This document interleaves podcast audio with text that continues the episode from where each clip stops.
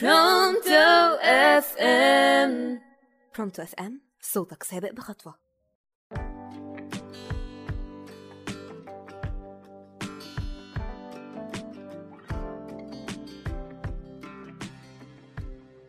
ازيكم عاملين إيه؟ معاكم تسنيم أحمد. هنكون مع بعض النهارده في عيشها للآخر والنهاردة هنتكلم مع بعض في موفر طاقة للبني أدمين. في يوم من الأيام كان في واحدة جميلة قوي اسمها لما كانت قاعدة بتتفرج على تلفزيون وهي حبيبتي واحدة وشها منور ضحكتها بشوشة. ده كله راح. أيوه راح. وبقت ضحكتها صفراء سخيفة. هي نفسها حبيبتي كانت حاسة برضه إن هي سخيفة. المهم أول ما لما لقت الإعلان ده اتبسطت وراحت متصلة على طول. فاكرة بقى إن هي هيبعتوا لها شاي أعشاب مثلا هيبعتوا لها مساج ايا كان الخدمة اللي كانوا هيقدموها. لكن لقت الناس اللي هي بتتصل بيهم بيقولوا لها لا انت لازم تيجي ولازم تحضري وتحضري كمان ال presentation اللي إحنا هنقولها علشان تعرفي تستخدمي المنتج. لما قالت تمام okay أنا رايحة أشوف. المهم ألاقي موفر طاقة عشان للأسف طاقتي راحت ومحتاجة أرجع ضحكتي. كانت سبب في إن أنا ببقى مبسوطة وحاسة إن أنا سعيدة بجد. مهم راحت لما لقت إن المنتج مش متاح وإن متاح session قالت لهم أنتوا بتهزروا؟ قال يا فندم لازم تحضري. دخلت وحضرت لقت إن هي وسط ناس كتيرة جدا جايين برضو يشتروا موفر طاقة للبني آدمين. لقيت إن في واحد جميل قوي بيقدم محاضرة وبيقول فيها إن إحنا محتاجين نقول لأ عشان نحافظ على طاقتنا نحافظ على حياتنا وكمان التزاماتنا. طب إزاي نقول لأ؟ طب هنعمل إيه يا جماعة؟ ما أنتوا كل شوية تقعدوا تقولوا قولوا لأ قولوا لأ قولوا لأ. مش قادرين نقول لأ. فقال لهم لأ اللي بتتقال دي لازم تتقال عن طريق مراحل.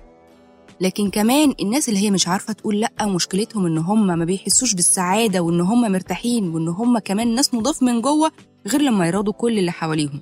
أيوه يراضوا كل اللي حواليهم. المهم المحاضر ده كمان قال لهم إن كلمة لأ دي مش هتكون عادية. ده هي كمان بالنسبة لكم عشان أنتوا متعودين تراضوا اللي حواليكوا هي هتكون حرب. حرب من جواكوا قبل ما تكون من بره قبل حتى ما لسانكوا ينطقها. أيوه قبل ما لسانهم ينطقها. الحرب الأولانية إن لأ إحنا رافضين الفكرة نفسها وده بيبقى غريب عليهم. شوية والحرب التانية إن هما بيقولوا لأ في وش حد ويا سلام بقى لو حد هما بيحبوه تبقى الدنيا صعبة جدا. شوية وبتبقى حرب من جواهم إن هما حاسين بتأنيب الضمير. هو مش تأنيب ضمير قد ما هو شوية قلق وخوف لأن هما طلعوا من منطقة الراحة اللي هما متعودين عليها. زي اللي كان متعود كده يقعد في مكتب كبير براح وفجأة يودوه في مكتب صغير علشان يعرف يركز في الحاجة اللي هو بيعملها. يا سلام بقى لو جه كمان حد يقعد يضايقهم ويقول لهم إيه ده؟ أنتوا إزاي ترفضوا؟ ويحسسهم إن هم حسالة المجتمع. أنتوا يا ده أنتوا تستاهلوا تتعلقوا في ميدان عام تتشنقوا هنا.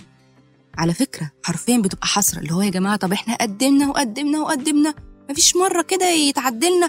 ده إحنا عايشين أصلا نعدلكم رجعت لما الجميلة وخدت مع نفسها قرار إن هي محتاجة ترجع ضحكتها الجميلة البشوشة وبعد ما لما خاضت حرب في التانية في التالتة حياتها اتحسنت 180 درجة بقت أحسن في شغلها وفي بيتها وكمان مع أصحابها واتغيرت 180 درجة ولقت فعلا حلاوة الدنيا اللي هي كانت بتدور عليها وكانت فاكرة إن هي اوريدي معاها لما كانت بتجري ورا رضا الناس. كان معاكم تسنيم أحمد وقصتنا مع لما راديو برونتو.